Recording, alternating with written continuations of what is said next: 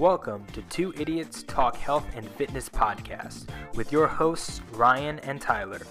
Each week, we sit down to bring you practical, actionable health and fitness information. Let's get started.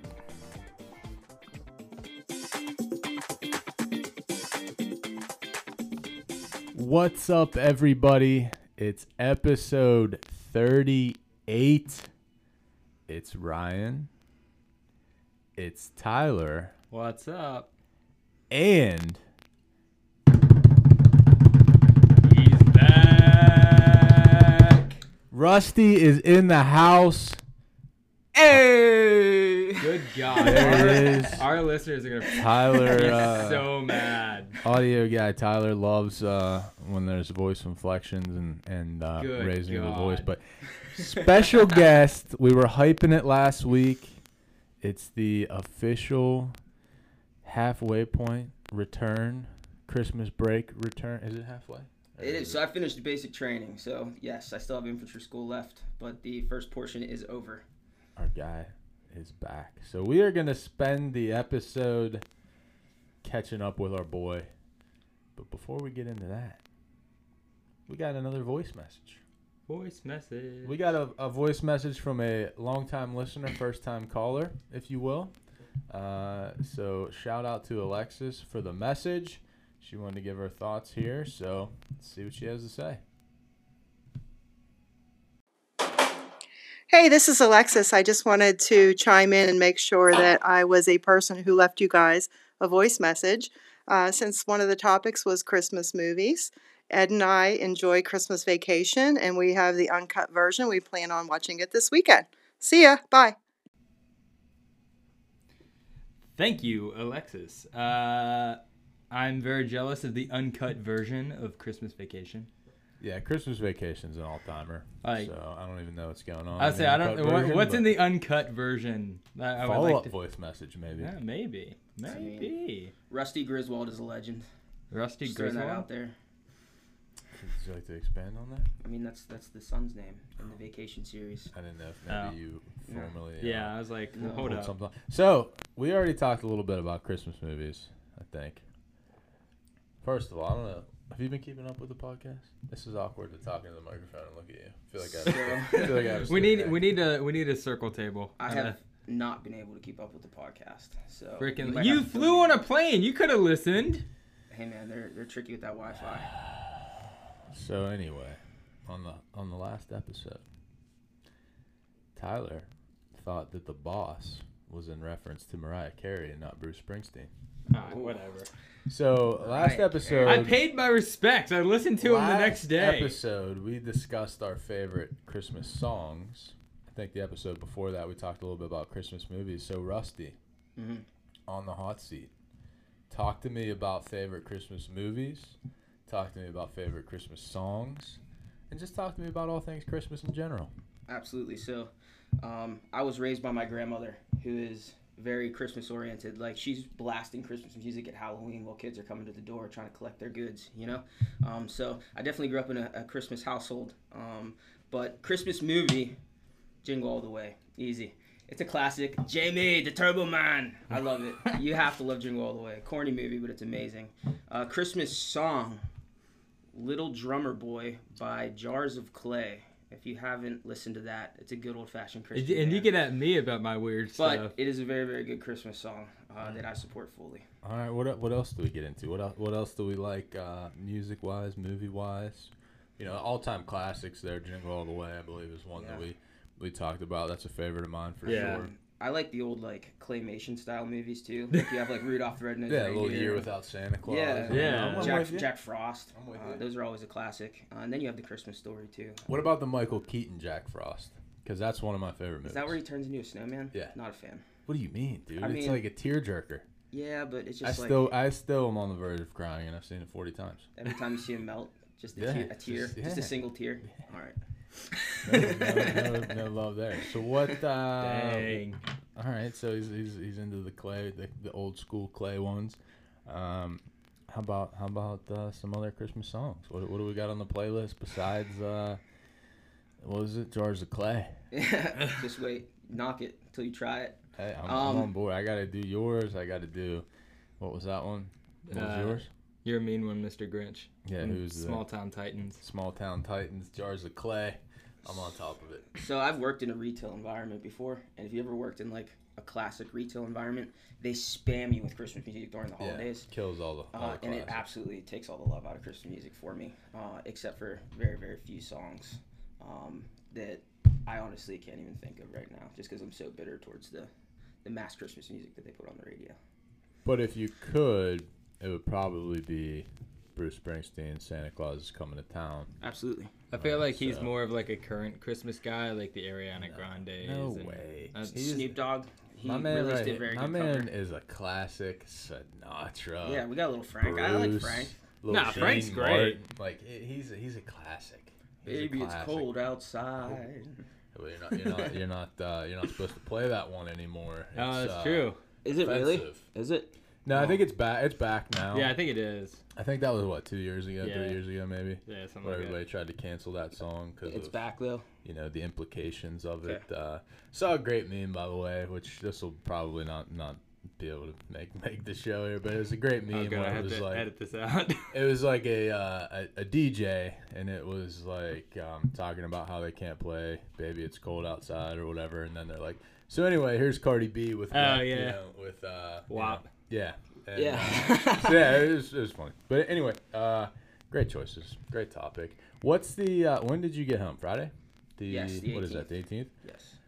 Is there any type of so like when did you were you just going hard up until you left or like was there a point in time there where like you had graduated and passed and you were done with all that and you were just kind of waiting to leave or was it pretty much Uh, working the whole time until you got on the plane? We had a little bit of time at the end. Uh, once you, they call it going green.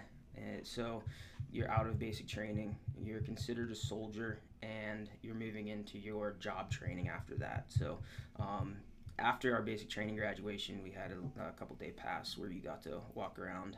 Uh, the base and go to, to some store stores and they took people to the movie theater. I didn't really go to that. I was just kind of chilling, but um, obviously with everything going around with the virus and stuff like that even we were locked down there probably more so than people realize so uh, they really do go out of their way to make sure we're all safe in a training environment and they've been doing really good with that so uh, we couldn't do too much but we had a little bit of time to sleep and Do they uh you know get a little Christmas spirit going on there towards the end or not not really? no not really i mean you have to understand with the army you have people coming from all over the world Yeah. uh, so they have to be Well, Sam, I respectful mean, of hey, everyone's culture hey. but Santa Claus is worldwide. It is. You're right. He's a global phenom. But uh, no, it wasn't really any holiday stuff at all. Uh, we did get like a Thanksgiving meal, which was nice. So we did get to celebrate a little bit of Thanksgiving. So What uh I'm just dumb. I'm just I got all kind of questions. Go ahead. just hit me. What uh so what's that base like for a couple of dudes that uh are, have never never experienced like you say stores like what do we what do we what do we got here?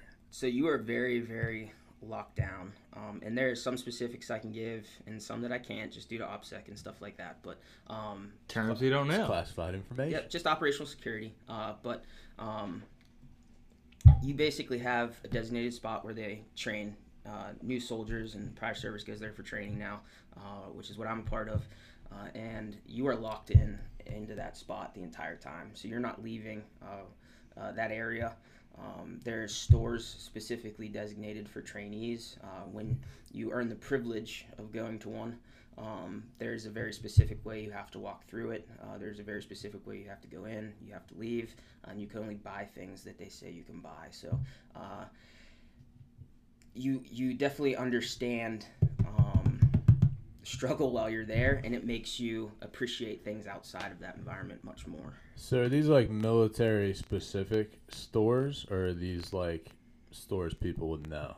No, these are so it's it's called a PX, like post exchange. It's the I exchange, uh, and they only sell things that the military says they can Not sell. the exchange that sells video games. correct. All right. Correct. I I went there over the weekend. So I don't know. I don't know how you know. I don't want. I don't want the uh, FBI to knock on the door, shut the podcast down here. But so like when you if you're like a, a, a, jabroni right off the street, jabroni's a big word on this show lately. Yeah, I'm a Um, fan. People were caught off guard with the usage of jabroni. It's old school Rob. Um, so if you're like just in the game, you're you're first allowed to go to the store. Like, what do you, what type of things are they letting you buy right out of the gate? Like, just like Uh, hygiene. nothing. So That's, it. Yeah, I mean, you can up your laundry detergent, your toothpaste, your shampoo, your soap, and that's basically it. Okay. No Tide Pods for the kids. We can't trust them with that anymore. Nah, they gotta they gotta Right. go classic. Yeah, Tide Pods are no So then, what do uh, you know? Uh, as we get a little further in the game, like where can we graduate to from the from the hygiene? Like, what's our next bump on what we're allowed to get into? So, everything is a privilege. Yeah. And they use that word often because they want you to understand that everything that they let you have, they can also take away, uh, which is an important lesson to learn. But uh, as you go through the process, uh, we were able to get our own boots. Uh, which the army issues you boots, but they're they're not great. So once you're able to buy your own boots, it's a big deal because you're Yeah. rucking, you're on your feet a lot, uh, and you have to take care of your feet, or you just won't make it. It's really important. Um, uh, we were able to get multi tools, so we were able to carry like pliers and a knife and stuff like that. Um, and it's really uh, things that make your job easier that you're going to want to buy. Uh, and they make you understand the struggle of doing it without those tools, and then they make you earn the tools uh, needed to make your job easier. So uh, you kind of get to see both sides of the coin there.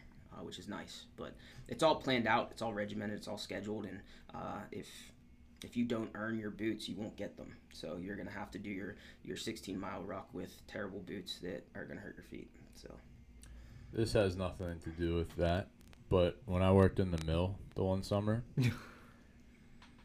every once in a while the boot truck would show up to the mill it's a good day. and dudes were going crazy. Like I, you know, me and my buddies were just there. As during college, we were just there for the summer. But you get those dudes that have been there like thirty some years, like just grinding out. When that boot truck shows up, it's because they get like a they get like that paid back or whatever. Yeah. So like the company kind of pays for it, so they go crazy. like these dudes are going in there looking for like Jordan boots and like all this crazy. It, it's like it's like a holiday when the boot the boot truck shows up. So. Very similar to the basic training boot truck day. So why don't we? Do you have? I know we we kind of just jumped right into some random stuff there. Do you have anything before we kind of take it back to the beginning? Uh, no. Tyler does not participate today. This is the uh, two idiots with Ryan and Rusty. So I'm chilling. uh, why don't you take us back? So you left what end of September? Yes, September 29th, I left. So take us back to kind of give us the overview. So like you had already lost a ton of weight before you left. What were you weighing in at when you left? And then kind of take us to leaving and how everything started, how the next couple months everything went, to the point of you know graduating from basic training, being back here, and what you're weighing and stuff now. Absolutely. So before I left and before I started working at the gym, um, I was 310 pounds. I believe when I started working at the gym, I was 278 ish. Uh, before I left for the army, I weighed 230. So that got me through MEPS, which is the med- medical entrance processing uh, station, uh, and everyone has to go through this medical process to make sure you're qualified to, to ship to basic first. Um, they just do their due diligence. They check for previous injuries, stuff like that.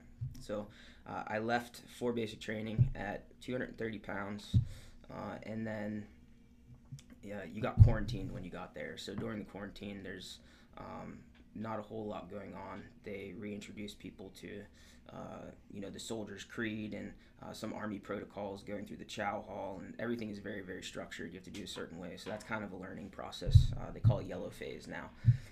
And then after that, after just yellow phase, I weighed I want to say 220. So I lost 10 pounds just there.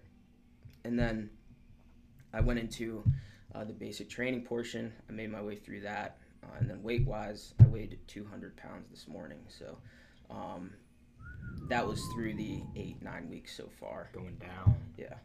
So let's let's put a date on it. When when is the roughly the last time you were three? When were you three ten? It was like a year and a half ago now. Okay. So in a year and a half, a hundred and ten pounds. Yes, sir. Pretty proud of it. It's a big Hell deal. Yeah. Yeah. I mean, why would you not be? Even I mean, even uh, yeah, I want to. I that whenever you started here, I want to say yeah, it was two seventy five, two seventy something. So even from that point, which was a little over a year ago at this point, I think what you started like August or September last year or something like that. So Yeah. Right. I mean, even just that part, you know, just a little over a year, uh, knocking out 75, 80 pounds. I mean, that's insane. do you when you go back and we'll we'll kind of get back into what you're doing, but when you go back, is this next couple months more like skill training and stuff, or like you they still gonna be still gonna be working you pretty hard? So what happens is, is the basic training portion uh, is geared towards everyone, right? So in theory, it should be standardized across all the bases. Uh, so people of all skill levels uh, show up, all different backgrounds, uh, physical fitness levels show up, and they have to get through basic training, right? So basic training is structured for everyone, uh, and the physical standards are lower uh, than they would be for a lot of job training when you get to your on-the-job training. Um, so uh, you have basic training standards that you pass, and then after basic training, uh, my MOS this time is 11 Bravo Infantry. So I'm going to infantry school, and that's where you learn how to the the kicking indoors, clearing houses, um, other stuff, talking on the radio, stuff like that. Uh, things that allow you to be successful as a frontline soldier. Uh, that's what I'll be learning. Uh, but then the physical fitness standards are also raised. Uh, they expect you to run faster, be stronger, um, and everything should really get a little harder in this next portion because that's when um, you're kind of setting yourself apart from the rest of the jobs. And my last time through the military, I am prior service again. Uh, I was a 91 Fox, which is small arms and towed artillery repair. Uh, so that job training, uh, that advanced individual training or AIT, uh, was much more of a college environment. Like I woke up, we PT'd, we went to the classroom, uh, I did my job. I learned from Marines, soldiers, and civilians. Uh, and then I went back to my barracks at the end of the night, went to sleep, and did it again the next day. Uh, infantry school is going to be a lot more in the field training. You're going to be sleeping outside, uh, learning how to stay Oof. warm in the cold, setting up tents, uh, setting up security points, all that kind of stuff. So um, it's going to be different in a lot of ways. It's going to be a little bit more of a struggle, but I'm excited to. To test myself and, and prove that I have what it takes to be an 11 Bravo. So uh, it's going to be a good time. Dang. I like it. I like it. All right, so getting back to uh, you know a little bit before, everyone knows that you were training incredibly hard before you left. So, how did that training before you left? How did that fare for you during basic? Like everything you were doing, you know, between uh, last winter, doing all the runs with Ryan and I in the middle of the winter, falling into the spring, still getting after it throughout the quarantine at your house, like falling into the summer, like getting back into everything here in the gym. Like, how did all of that training fare when you got to basic? So, I am grateful for every single step that I put on my feet before leaving uh, for basic training. Um, if anything, I feel like I should have done more. Uh, but when I showed up to training, again, my age, I turn 32 next week. Uh, so I went through basic training at 31 years old, uh, which the average age of people through basic is probably 18 to 21, if I had to guess. So I'm veteran, right? Just I'm, I'm definitely the grandfather uh, of the group, but um, honestly, I was outperforming a lot of 18 and 19 year olds that just thought they didn't have to put in the work. Uh, and a lot of that's just wisdom for me being in it before and knowing that uh, to be successful at my age and to prevent injury, which is a huge thing, uh, I had to put in that work. Uh, and I went and I was outperforming people when I got there. Um, and through basic training, everything kind of stabilized. So uh, the people that weren't as good as me uh, have caught up. Uh, I've gotten a little better, but everyone's kind of on an even keel now going into training. But if you are not physically fit going into basic training, you're going to have a much, much harder time than someone who is. Uh, and if you can make basic training a mental challenge and not a physical tra- challenge, then you're setting yourself up for success because it's going to be mental for everyone. But uh, the physical part you can control. I mean, I'm sure with that too, no matter what you did before you went, it's still like there's no way to like fully simulate like that environment and that intensity. So I'm, I'm sure no matter what you did before going, the first couple weeks we're probably still going to kind of punch you in the face anyway. I've never been there, so I'm just speculating. so, you know, I don't know how you how you feel about that, but um, you know, not that it's nearly the same same thing whatsoever. But like whenever I was wrestling, no matter what I did in the gym, there was nothing that could like duplicate that actual like environment and that type of you know physical beatdown and, and cardio and everything. So, uh, but yeah, I mean, just like Tyler said, we we obviously witnessed the the preparation and knew you were you were ready to roll. So, why don't you take us through what an average kind of day looked like from a like physical perspective? Like, was every day similar in terms of like we'd get up and we'd run this and then we'd do this, or or did it change all the time? And just kind of take us through like, you know, some of the some of the workout type stuff you had to do. Absolutely. Uh, a little bit first, just on what you were talking about. Um, the military, a lot like any sports that you probably would have played growing up. Uh, you played basketball, I believe. Um, I know you, Tyler was a wrestler, uh, which is is very much similar to the military in the fact that while it is performance based, uh, in basic training, when people are learning and they understand that people are going to be at different physical fitness levels, uh, it is very much judged off of effort. Uh, and you can have the most physically fit person in the world that is the laziest person in the world, and he will fail at basic training. And you can have someone that is not fit that works their butt off every single day to prove that they're meant to be there, and they will have far more respect uh, than that person who came in shape but doesn't want to work hard. And there is a lot of both at basic training. Uh, and the drill sergeants have a very, very tough job of straightening those people out. Uh, you know, whether it be the physically fit person who needs an attitude adjustment or the person that works hard that just needs the direction. Uh, they do a very, very good job uh, with that. Uh, and they told us on day one, like, as a soldier, your do- job title is a professional athlete. So we are expected to wake up at a certain time. And I'll kind of run through my day like you asked, but uh, let's say a normal wake up is 4:30 a.m. to 5 a.m. Uh, you get up, you do your fasted cardio uh, or strength training. So uh, you go to PT. Uh, and you kind of rotate run days uh, and strength days. So, a quick example of that is you might do a group agility run. So, if there's 10 people in a group, uh, some people are going to be faster than others, so they break you down into A group, which is the fastest, all the way through D group, which is the slowest, and you run with people at your uh, kind of fitness level, uh, and you try to hit mile times uh, and then show progress as you go. So as you do those group agility runs, they should, in theory, get faster and faster for your group. Uh, and if it gets too easy, you can move up. If it's too hard, you can go down. Um, and then strength training days is a lot of burnout. So you'll do like pull ups till you're burnout, knee tucks, uh, push ups, V ups, sit ups. Uh, and then once one muscle group is done uh, getting worked out, they'll be like, oh, you're tired? Okay, let's do arms now. And it's kind of like a full body, uh, I hate to use the word, but it's almost like CrossFitty in a way, um, kind of HIIT training uh, for the strength days. Um, and that's really what PT looks like. Uh, and then after that, uh, you'll eat. Um, breakfast, which again is very regimented, just like if you were training for a professional event. Um, they control what goes in your body. They control what you sleep. Uh, if you're out of shape, uh, you know you're gonna have to make choices on your own what you should and should not eat uh, because they will not tell you what not to eat there. They're not allowed to do that. Um, but they're very very good about being you know open about what can make you successful there. So like if you're overweight like I was, and yes, I was still overweight, I'm not gonna grab syrup and put it all over my waffles, right? Because that's sugar that I don't need. But I'm gonna eat the waffles because I need the carbs to get through my day. Um, after that, you go into uh, whatever the training is for the day. Uh, so, you know, that'll vary as well. Um, a lot of it at the beginning is just customs and courtesies, how you're supposed to uh, treat NCOs and officers, and to make sure you're acting right on post. You need to learn how to be a soldier and act like a soldier.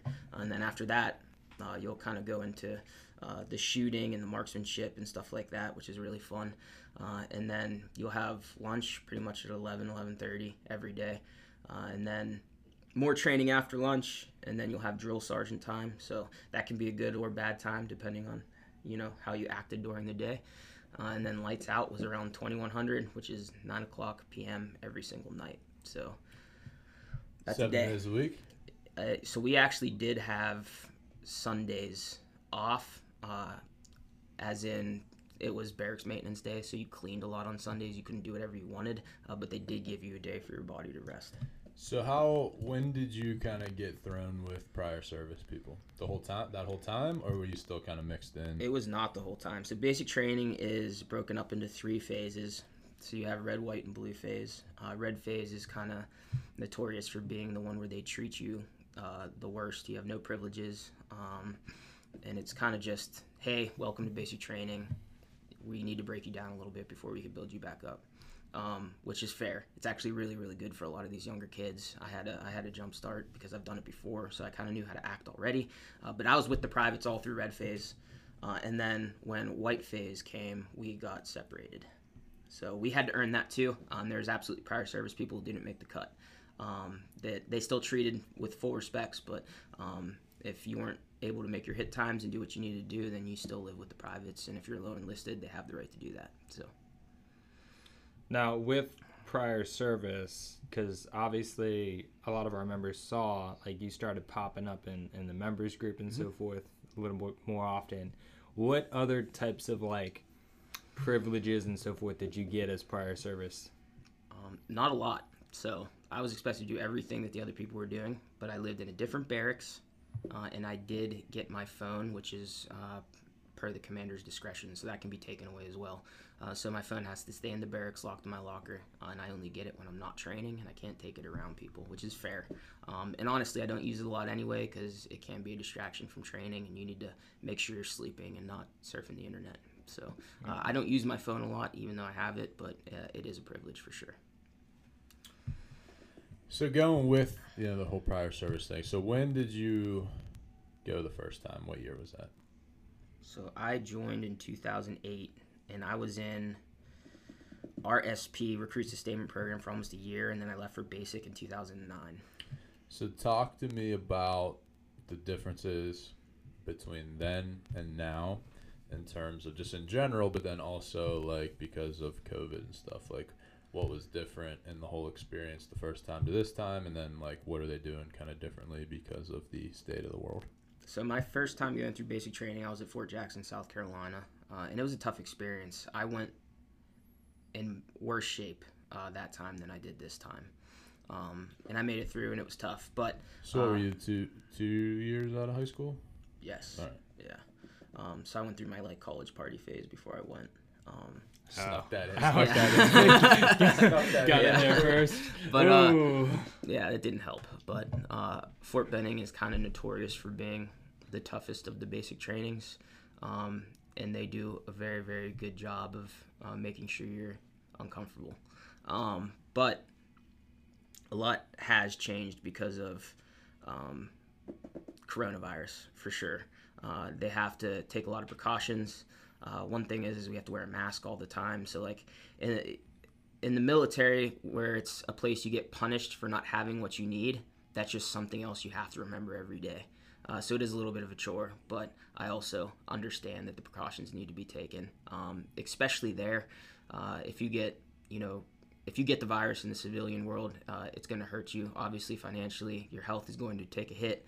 Um, uh, but there's things you can do when you're in a training environment. If I were to get coronavirus, it could set me back two months where I'm stuck at Fort Benning, Georgia, and I won't be able to come home. So uh, we're definitely isolated. Uh, they keep us independent from all the other training uh, battalions, uh, and uh, even like Chow and everything, we're isolated. So uh, they definitely do their due diligence to make sure we're safe, and they follow the orders. And our drill sergeants, um, they're very open and honest about it. If we can't do something because of Corona, they'll tell us like, "Hey, we can't do this," but guess what? Because we don't get to do this, you get to do this other fun activity.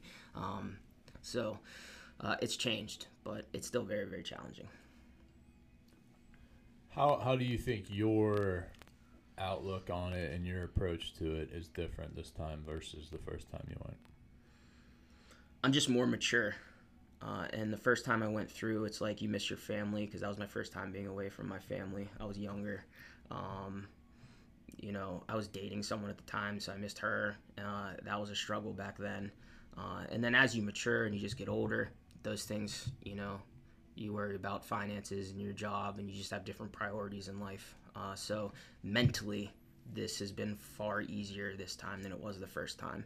Um, and it also puts me in a position where I'm able to help mentor some of the younger kids that are going through those str- struggles still. Um, there's a private there that literally will write a book about his day every single day and send it to his loved one back home. And it's like that's what helps him get through it. But uh, because of Corona, we don't get mail as fast. So that's a big thing. There's still things that are ran by civilians that are moving slow, and mail is absolutely one of them. So uh, if he doesn't hear back in a while, you know, that can kind of check you mentally for not hearing from your loved ones, and that's what you rely on to get through training. So uh, I'm able to spot that and spend time with this trainee and make sure you know mentally he's healthy. Because if you stay healthy mentally, you can get through training. Uh, the physical stuff is temporary. The mental stuff is what really gets people, uh, and that's harder for the younger kids for sure. Absolutely. So, because this was a big thing before you left, between I think all three of us for a while. How often did you channel Goggins? Oh, all the time. I like. I would be lying if I said my body wasn't sore uh, and physically hurt for most of basic training, but uh, because I was prior service and put in a position of leadership and uh, expected to be a mentor to these people, you can't show that. So a lot of my inner Goggins every single day, every run, every rucksack, uh, I told myself I will not be the first one to fall out. And then when someone fell out, I was like, well, I'm not the first one to fall out. I'm already in this. I can prove to all these people that I'm not the weakest here. So why don't I prove to them that I'm the strongest? Uh, and you can either, you know, train to deal with quitting and failure, or you can train for success. Uh, and that's kind of the mindset I have is is train for success. So. Yeah, it's kind of. I mean, it's kind of like playing to win versus like playing to not lose. You know, it's a different, different thing there. And I mean, who's going to carry the boats? You know, what I mean? so Right. uh, you gotta you gotta remember that. So, how is your body feeling? How did your body feel the whole time? How did you hold up? Did you have any injury issues or anything beyond you know general soreness and things like that? How how you feeling in general, and how'd you hold up? So again, they have different services in place where if you're sore, if you have a muscle injury, uh, versus if you have like a fever or something like that, uh, there's different resources that we can use whenever we want uh, if we feel that we need them. Um, but uh, honestly, it was just general muscle soreness. Uh, a lot of it was uh, a little bit of ankle, a little bit of knees. I had a little bit of wrist stuff, uh, and I was just doing different movements than I trained for. Um, so again, training beforehand, I did a lot of running and losing weight, but I probably should have done a little bit more kettlebell work, uh, kettlebell swings, um, probably a little bit more squatting and stuff like that. Um, lighter weight, higher reps, just to make sure that uh, my joints could handle it a little better and stuff like that. But uh, I stayed pretty healthy. I was just sore. I don't recover as fast uh, as the younger kids do, and that's just that's it, it happens. It's life. Um, so uh, I had to be a little bit more deliberate in my movements. I wasn't throwing myself over the walls like I would have before, but you're not really supposed to anyway. So it forced me to do things the right way in order to prevent injury. I just deal Did you with the climb that rope? So I did. Let's I did go. Climb the rope. Let's Um, go. I that actually- backyard training let's session go, came in handy. So it was pretty cool. They uh literally our first week there, we did a bunch of obstacle courses, uh, and I failed miserably on a lot of the obstacles.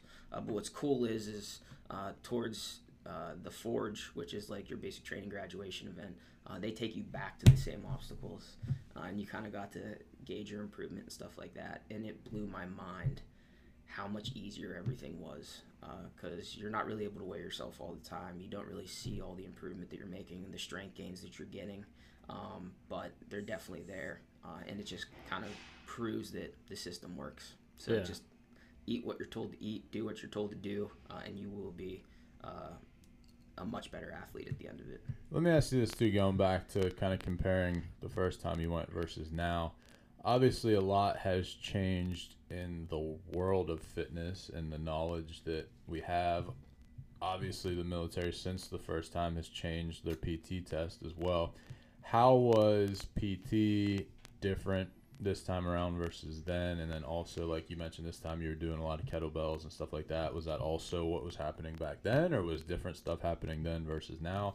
From a workout and a fitness perspective and a you know exercise sciencey type of type of way, Yeah, how, I mean- how were things different then with kind of their philosophy towards working out and PT versus now? So I I will speak to the differences that I know, but again, the training that I went through before was not combat arms training. So uh, these differences might be specific to infantry and combat arms MOSs Sure. specifically. But Okay. um, before it was a lot of you need to starve yourself to lose the weight in order to pass, and you're going to run a lot. Uh, and that was the mentality. Um, so I didn't eat a whole lot last time I went through in 2009. I ran a ton and I lost a lot of weight, uh, but when I came home, I put it on because it was not sustainable. It just wasn't. Um, and this time around, I'm actually eating a lot, uh, which is nice. I am, I am probably crushing 2,500 to 3,000 calories a day of food, um, which is a lot of food, especially if you knew what I was eating before I left. I was probably on 1,500 trying to lose weight. Uh, so I almost doubled what I'm eating. Um, and a lot of the training now is strength training uh, and uh, I don't necessarily know the term for it, but like shorter sprints and 30 60s and stuff like that, not so much longer runs. Um, and that is really all they do. And, and, I am still losing weight, probably at a much healthier rate. Uh, like I said, I've only lost really 20 pounds, 30 pounds since I've been gone. Uh, but uh, never once was I hungry. Uh, never once did I feel like I was lacking sleep. Uh, or I couldn't do the workout the next day because I was just so drained of energy. Uh, and it just seems like they're being very, very smart about training the infantry. And the infantry mindset right now is what's important is physical fitness and your ability to shoot. That's what the training's for. Um, so if you are not a PT stud, then you better learn how to shoot. Uh, and that's really what they care about right now. So they're big on PT and strength. There's a lot more like powerlifting and stuff like that. and with the kettlebells, that was also another privilege. Like we had to earn the kettlebells. Um, so when we started, they made sure everyone got to a physical fitness level where they thought they could use kettlebells safely because they want to prevent injury. That's a priority. And then once they thought they got there, uh, we actually have a trainee with us that um, managed a CrossFit gym, and uh, he showed us different kettlebell workouts. The drill sergeants approved it, uh, and that's what we're allowed to do in the bay. So um, again, very regimented, but uh, everything is a privilege. So. Uh, training now is much smarter. I think it benefits the body much more. It benefits recovery much more. Uh, and I, I, genuinely don't understand why they would have done it any differently before because it works. Yeah, I mean, it really sounds like, and you mentioned this earlier. I mean, it definitely sounds like now it's more about training and preparing everybody like a professional athlete, like with those sprints and trying to be explosive and and strong, um, versus you know at least from the outside perspective, back in the day, it was more about just beating the shit out of everybody and you know hundreds and hundreds and hundreds of everything and long distance and just you know more of that route. Where now it's about being strong and explosive and and all that type of stuff. Kind of kind of like an athlete. Is that? Absolutely. Yeah, absolutely. I mean, I'm saying for me, if I got somebody defending my country, I want somebody as strong as hell. Yeah. You know I mean, I don't. I don't want somebody that's a noodle that's just been doing a thousand push-ups a day and running ten miles a day. I want a beast, man. I want a middle linebacker out yeah. there doing it. Well, they're so. taking the time to teach you now too, which yeah. is a big thing. Like before, they used to, you know, basically bury you. You'd lose a ton of weight if you were really, really skinny and went before you'd put on muscle. But um, now they're actually taking the time to educate you why they're doing what they're doing, uh, and I think that can only help with sustainability once training's over. Because uh, again, that's going to be a struggle for everyone, including myself, who's someone who's like naturally been bigger and out of shape his whole life. Um, once you're out of training and, and they release you into the wild and you're responsible for your own health and fitness again and they're not there to baby you uh, i feel like now they're preparing people more to be able to take care of themselves whereas before uh, they did not do that so uh, that is huge yeah that's good yeah so how because obviously you were doing you know your your 30 60s your runs your rucks and your strength training how is like that balance you know, I mean, we are a health and fitness podcast, so balance is, you know. Yeah, some, sometimes we are. Yeah. I mean, sometimes. I mean, it varies depending on the topic of the day. But, like, how did that get structured in terms of, like, a daily week? Um, so typically, uh, it was really like an every other day kind of thing. Uh, and then the rucks are, so it would be every other day uh, running and strength training, whether it be a longer distance run or sprint day. Uh, and then strength training again, uh, body parts, push-ups, uh, stuff like that. Your HIIT training kind of stuff, um, and then the rucks. We didn't really prep for a lot of rucks, to be honest. I fortunately did a lot of rucking before I went, but there was guys that went that weighed 90 pounds who could barely lift the 50 pounds on their back that they needed to to ruck. Um, but uh, they do start you slow. So you would start with like a two mile ruck and then go to a four and then a six and then an eight. Uh, and then our last one was a 10. Uh, and then into infantry school, uh, you get into like the 12s and the 16s and stuff like that. So uh, there is a general progression for rucking. And then um, rucking is very, very hard on your back. It's very hard on your knees. Like it's not necessarily something you should do all the time. Uh, so if you look at it as, hey, I'm going to do a two mile ruck and see where I'm at, and then in between the rucks, I'm going to do all this running and strength training. Uh, then naturally, if you're putting in the effort during PT, that four mile ruck should already feel easier because uh, Mhm. you're getting stronger in between. So uh, there really is no need to overemphasize rucking, but it is one of those gates you need to pass to graduate. So It just says 50 pounds. Is that the, uh, it is that depends. I think our first one was only 35 pounds, uh, but then it got to the point where it was cold, and they have a packing list where it's like this is what you have to bring.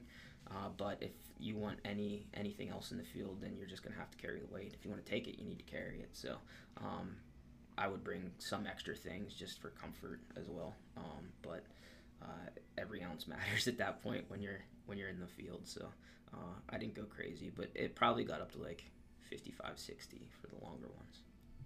All right. So I, I have one more question. Uh, do you have other questions? I think I have one more. Okay. Well, I, I, I'm kind of floating it, so go ahead and go with yours. So my question. So we, we've gone from 310 to 200, and then just from since you've been here, it was you know 275, 280 to 200. How have you adjusted to life as a heartthrob, and how has that transition been? And you know any any any uh, issues or struggles or anything that maybe we can we can all you know try to help out with your your new role in life here. Uh, my new role is a heartthrob. Yeah, is that what you're just as an American heartthrob. I mean, yeah, I just try to be better every day, Ryan. The new, Um, the new Captain that's all- America. That's all you Um, can do. new Captain America. No, it's so it's actually an interesting point that you bring because I know you kind of said it jokingly, but I think No, there that is was- that there was- is kind that of this stereotype when someone loses a lot of weight, they start acting differently, um, and I have always tried to be um, respectful, and I am nothing if not a gentleman. Uh, but Oh. you Oh. I definitely have more confidence now, and it's go. noticeable. Uh, and socially, uh, I'm able to interact with people differently and stuff like that. So, um, I think that's been a benefit. It's definitely helped me uh, in the civilian life as well already. So I just feel better, uh, and I feel like I can be more social, uh, and I want to be more social. Uh, and I get up in the morning, and I actually have energy instead of feeling tired. Uh, and I'm just ready to attack the day now. So uh, it's definitely changed me for the better. Have we had to like bump up the data plan or get like more storage space on the phone for like all the all the chicks that are reaching out and stuff? or, Selfies, No, I yeah, mean, like what sending do, out- do we got to bump up a little bit? Or we No, so it's it's tough when you're on an army base. So I actually just went to paper.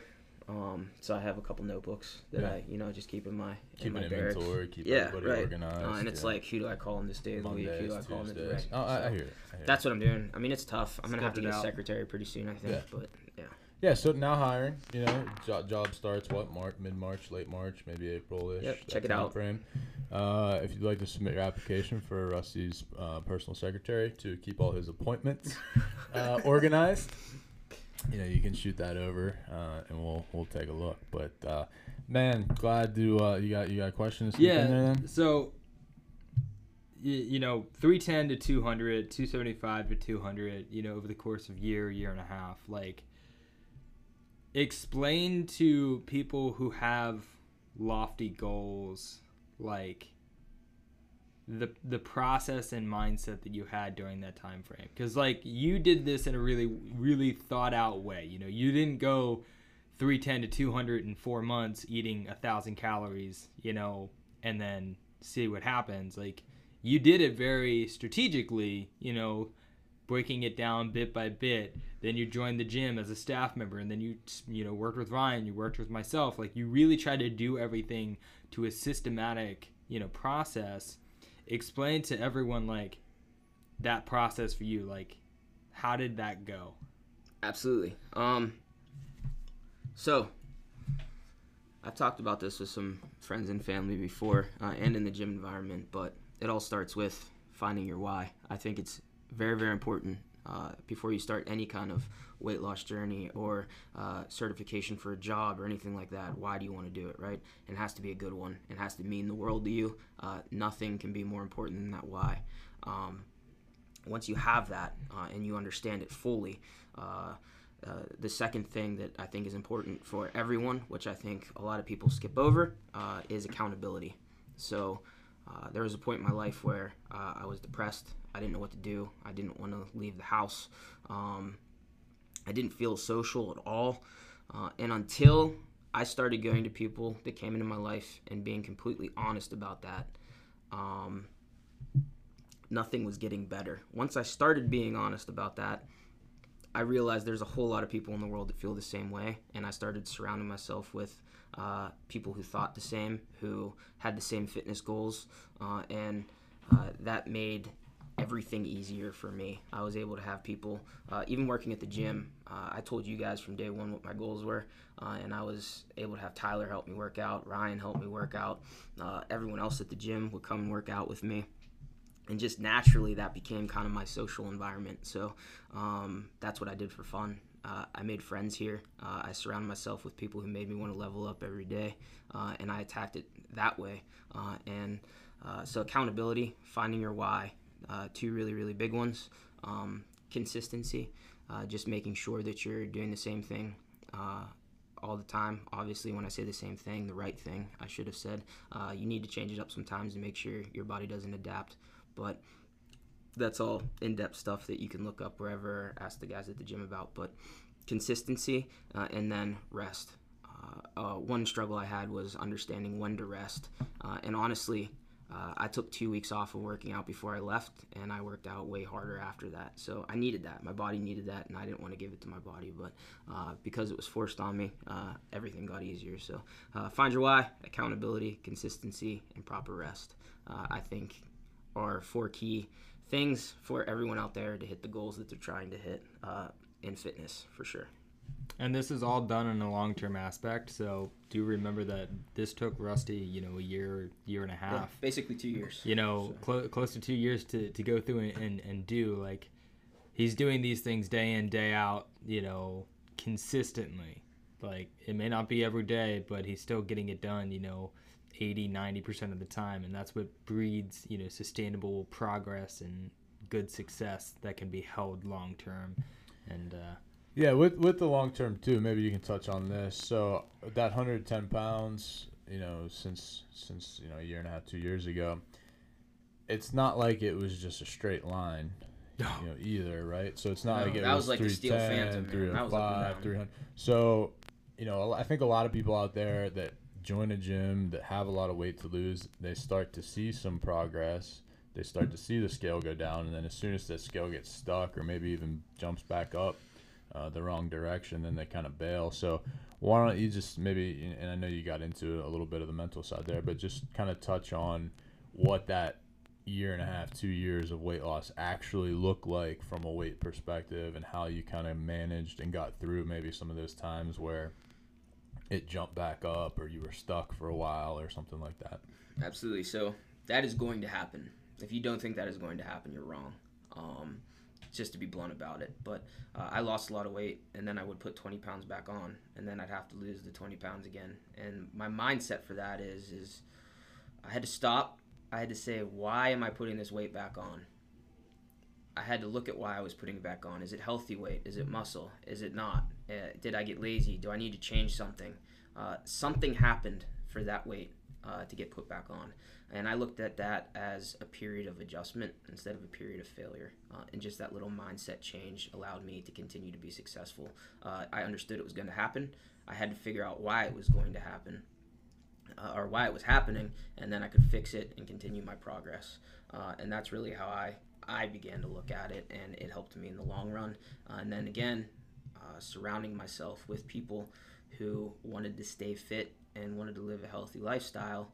Uh, it forced me to stay consistent if I wanted to see my friends and the people I was close with because uh, they accepted nothing less. And uh, I put a lot of effort into surrounding myself uh, with people that think that way because that's what I want to be, and you need to act like you want to be. Yeah, I mean, I think that's huge. Uh, You know, it's it goes along the lines of you know, like you're the product of like the five people you're you're Yeah. closest to, like that that whole thing. I asked my last question four questions ago, but I have another one. So Dude, man, it just they just keep a, coming. As a follow up, uh, earlier you talked about nutrition and how you're probably eating 2,500, 3,000 calories now. Mhm. How was that adjustment for you physically eating that much, but then also mentally eating that much? Because I know that's something that we were always kind of yelling at you about that you weren't eating enough when you were here trying to lose weight. I know I was, and I- I know I was. as well. So like, how was that adjustment? And that's that's not you. That's everybody Oh, yeah. struggles with eating more food to lose weight because it is backwards and it seems counterintuitive. But as somebody that was not eating a lot and struggled with the thought of eating more with a weight loss goal in front of them, how was that adjustment? Physically eating that much food, which I know you were doing so much activity throughout the day that it was, you know, that probably made it easier to want to eat more. But physically eating that much more food, but then also mentally being okay eating that much food with a weight loss goal in mind. Uh, physically, it was awesome. I loved eating more food. Uh, I love to eat. I will always love to eat. Uh, that's just me. Uh, mentally, it was definitely more challenging because I was like, this, I, I don't think I'll be successful if I'm eating this much. That's where my mind was. Uh, but literally, in the first couple days of being there, my drill sergeant said, You will eat every single calorie available to you. I promise you, you will need it. Uh, and then as I started to eat more calories, um, I started to have the energy to work out more. Uh, so, for example, yesterday, uh, a typical day of working out for me, I might get up, go to the gym in the morning, run, lift, and then that's my workout for the day. Uh, yesterday, I ate the 3,000 calories. I got my workout in in the morning, and then I still felt great. So I had the energy to do stuff throughout the day and then get a second two mile run in at night.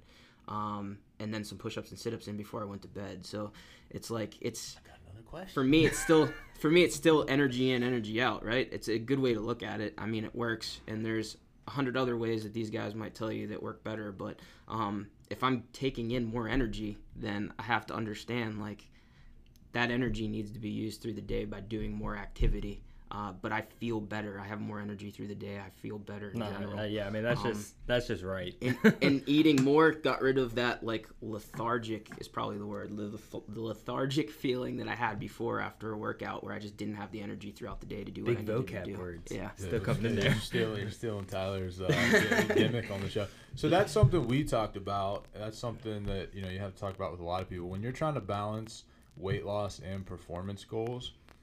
You you got to give your body enough fuel to do what you're asking it to do. So if you're asking it to do a two mile run in the morning and then lift weights and then you know do something else and you you gotta you know you gotta feed your body for what you're what you're trying to do. So yeah, I mean I'm glad you. Uh, kind of came around on that because we're gonna have to get some food sometime this Absolutely. week. But my question, Oh yeah. you got this. What do we? What do you got? Three weeks from when you were home to when you leave again? But two and a half, three weeks or Yep, so here. yeah.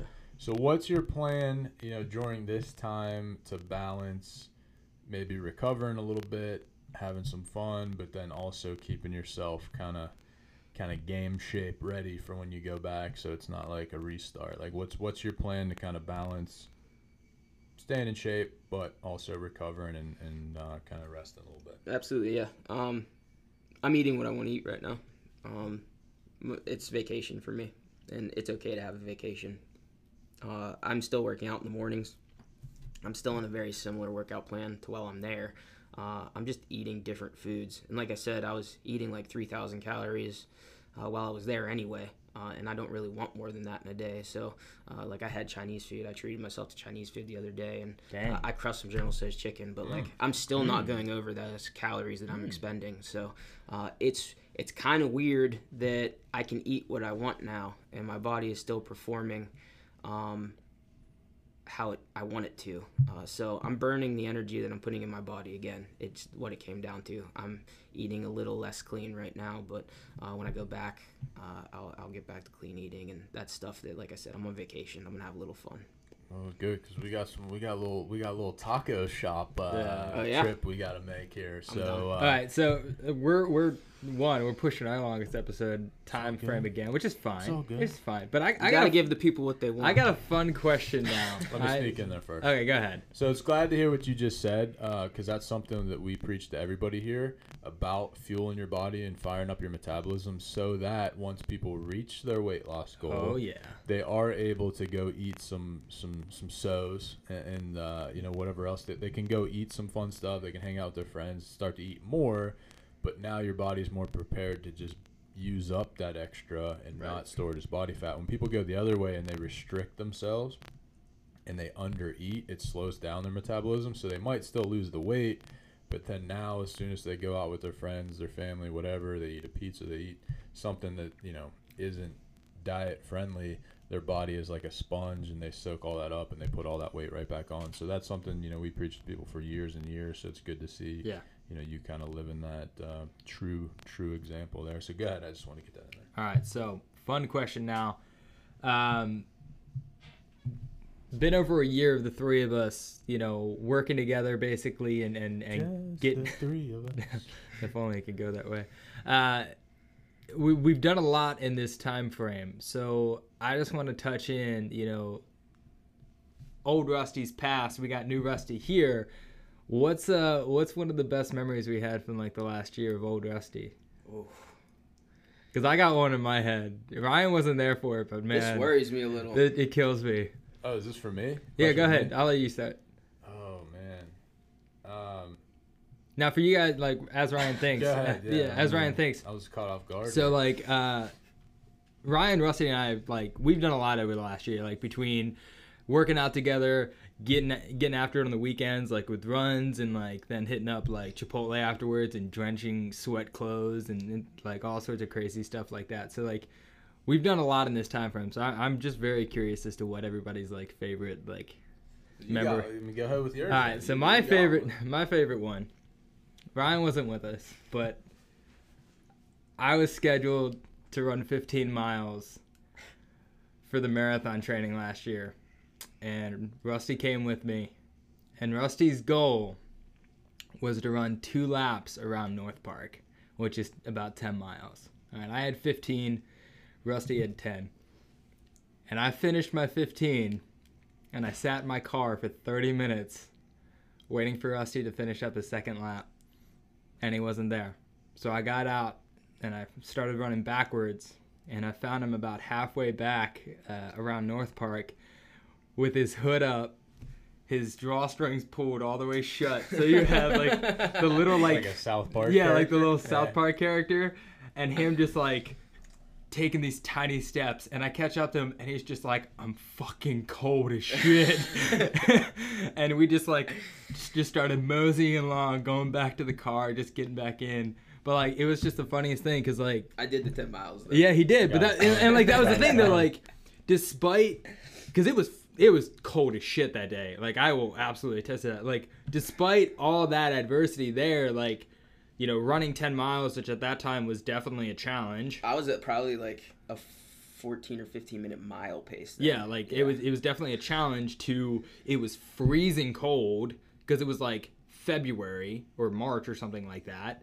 You know, all these things, you know, and at the time, you know, running with me who I'm in the middle of marathon training, so like I'm getting increased on my all my times and stuff and like n- as much as as that stuff can like weigh on you, you know, like oh I can't keep up with him, ah it's fucking cold, ah like I've never ran ten, like none of that stopped you still doing that. I had to. But it was just so funny because like running up to you with like your hood just like scrunched up in the drawstring, like you just killed me. I It remember was so how funny. cold that was, and I remember being halfway through my second lap and being like, "Well, I can't turn around. It's freezing." But it's the same distance back as it is forward, so I Yeah, might as that's well the just thing- go that's the forward. thing that- Yeah, like- that's the thing. That's the thing with that North Park loop. Once you get up that big hill past like the little rope course thing, I mean, you're about as far away from the Right. car as you can get where we normally park. So Yeah. You got to do it. Uh, yeah, I mean, there's there's a ton of those. Uh, you know, we we had we uh, did like the rock the one time. You were trying to hit a certain time at Squaw Valley. Um, but you know, I think the thing that that I appreciate the most is you know you kind of mentioned it earlier, sitting in this exact same office for your for your job interview to come work here, you pretty much called your shot. You know, you said I'm gonna, you know, I'm, I want to work here so I can surround myself. Everything you just said. Um, to get back into the military, get the weight off was always your goal from from day one of working here. So, um, you know, I'm somebody that sets a goal, and if I say I'm going to do it, like I'm going to find a way to accomplish it and get it done. And uh, you know, to watch the whole journey and you know, start from that job interview where you said that was your intention and that's what you were going to do, to you actually doing it, getting all that weight. I mean, anytime somebody sits there and says, "Hey, I'm going to lose seventy some pounds," oh, okay, you know, Yeah. sounds good. Yeah, we'll You see. know, I hope you yeah. do. Yeah, like we'll see. not very likely. You know, to see you call your shot and then you know actually step up and do it has been awesome. Uh, to see the beginning, like the first couple times we tried to run at, at North Park, uh, some of the first times we went over to Squaw Valley, um, to where you're at now. I mean, it's it's unreal. It's, it's awesome. Couldn't be more proud of you. Couldn't be more happy for you. So Thank you. happy to happy to For have you back for a couple weeks, but uh, you know more more excited to have you back for good uh, in a in a few months here. So appreciate you taking the time. I gotta run before I get fired. I gotta meet with Sandra and Matt here in a minute. So uh, appreciate you. Maybe we'll get you back on here while you're home. Yeah, who knows? Who knows? I'm down. Might be three idiots for a couple weeks. So. Oh, Thanks everybody for listening. Uh, we are definitely gonna try to at least get Rusty on here one more time. So for the listeners, if you have questions for Rusty, drop the voice message. drop that voice message. We got another one in the can for the next episode that we didn't get to today. But leave us a voice message or a comment, whatever. If you have questions for Rusty, if you have well wishes for Rusty, if you just want to say hi to Rusty, I think you plan on kind of being in here working out a ton the next couple weeks anyway. Absolutely. So make sure you stop in uh, at 0400 hours or whatever you're going to be working out at. I mean, Make sure you get in here early if you want to catch our boy. So uh, appreciate you listening. Five star reviews on Apple, all that stuff, voice messages. See you next time. See ya.